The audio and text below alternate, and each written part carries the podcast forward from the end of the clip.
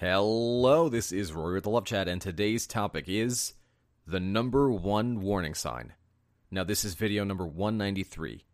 If you have a question you'd like for me to consider featuring on the Love Chat, please write it in a comment below. And if you enjoy my videos, I would be so very grateful if you'd subscribe and hit like. So thank you for supporting my channel in that way. Additionally, if you'd like Skype coaching or email coaching, just visit my website, thelovechat.net slash coaching. Now then, let's talk about the number one warning sign that your relationship may be coming to an end and what to do if you see it. So, you all know me here. We're very no bullshit. The number one warning sign that your relationship is about to end is sex stops, intimacy stops. Your partner doesn't want to spend time with you, intimately speaking. Kissing becomes a chore for them, and you can kind of feel that their heart isn't in it. But the number one unmistakable thing that you need to look for, and if you see this sign, you must begin to change your behaviors, is sex if your partner doesn't want to have sex with you or always seems to not be feeling well or always seems to be too tired, don't rationalize. They are thinking that they're not happy in the relationship. That is 99% of the time that's the case. Now, a lot of the time, what we tend to do is we'll see situations where our partner maybe doesn't want to have as much sex as they used to, or maybe it's at least dwindling down, and you might say something to yourself like, Well, they just got a new job. I'm sure they're stressed. Well, you know, their mother has really been giving them a hard time about this or that. Or, I don't know, maybe I've been too pushy with sex and maybe I need to respect them more. And while it is good that you're trying to be open minded and look for other factors, if sex stops for longer than a period of months, or even a month, and medicine is not to blame, such as hormonal based medicine, birth control, things like that, or another medical condition, then you're in trouble. So if you're in this situation and you're not sure what to do, stop, breathe, back away. Now, I do not want you to back away manipulatively. Rather, you're going to back away, reassess, take some time, and these things will help you assess yourself and say, Have I been too available? Let me sit and think about some of the comments they've been making. Have they been passive aggressive towards me? Have they been saying, Gee, you're always home?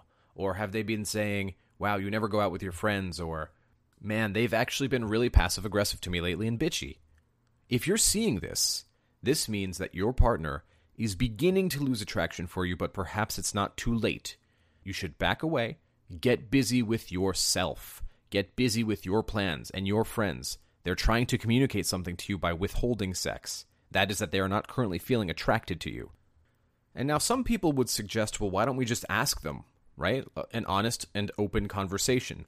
And yes, I am all for honesty. I am all for openness, but the person has to be receptive, and the likelihood that they are receptive if they've been withholding sex for possibly even months is not good. So, yes, the conversation should happen, but it should not happen during a time where you will be fearful, because it will very easily escalate into an argument. And in that case, nobody will feel attracted, and both people walking away feeling as though communication has not been working. That will be an extra boon against you.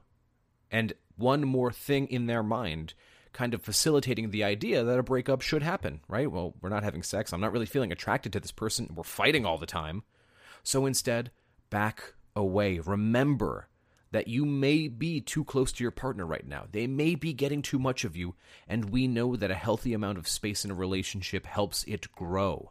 Distance is fertilizer for a relationship, and like fertilizer for plants, you need to use it sparingly, but it does need to exist. Remember that the self love and the self work should still be taking place during a relationship. It is a lifelong pursuit. That, and above all else, do not panic. Do not ask passive questions such as, "Hey, I noticed that, you know, you've seemed kind of down lately," or "I noticed that we haven't had sex lately." Those types of questions are just going to tell your partner that you're feeling anxious at the moment, and that will lower their attraction during a time where we want them to feel that if you're backing away, they need to do a little chasing to keep you. Remember, it should be a balance. And I need to be clear that communication is key, but it needs to be done in the correct way and after your partner is receptive. We must assume that during a time where they're trying to withhold sex from you, they're probably not receptive. In fact, this is how they're communicating to you that they might be upset with you. So rather than getting hurt about it, rather than causing more problems about it, back away, focus on you. You're still there, you're still present, but you're spending less time with them. You're less available, you're busier. They have some extra time to miss you. You're not home as much. You're a little less active on social media. They're wondering what's up, what's with the sudden change in behavior, but they're not wondering if you're mad at them. They're just wondering what caused the sudden change. That's okay. So take your time, because you can do this. That's all I had for today. If you found my video helpful, I'd be very grateful if you'd subscribe and hit like to help my channel out. Please leave a comment below and tell me what type of videos you want to see in the future. Additionally, if you'd like extra videos every week, private live streams with me, and free giveaways of my best-selling book on Amazon, just visit my Patreon. Patreon.com slash The Love Chat. Until next time.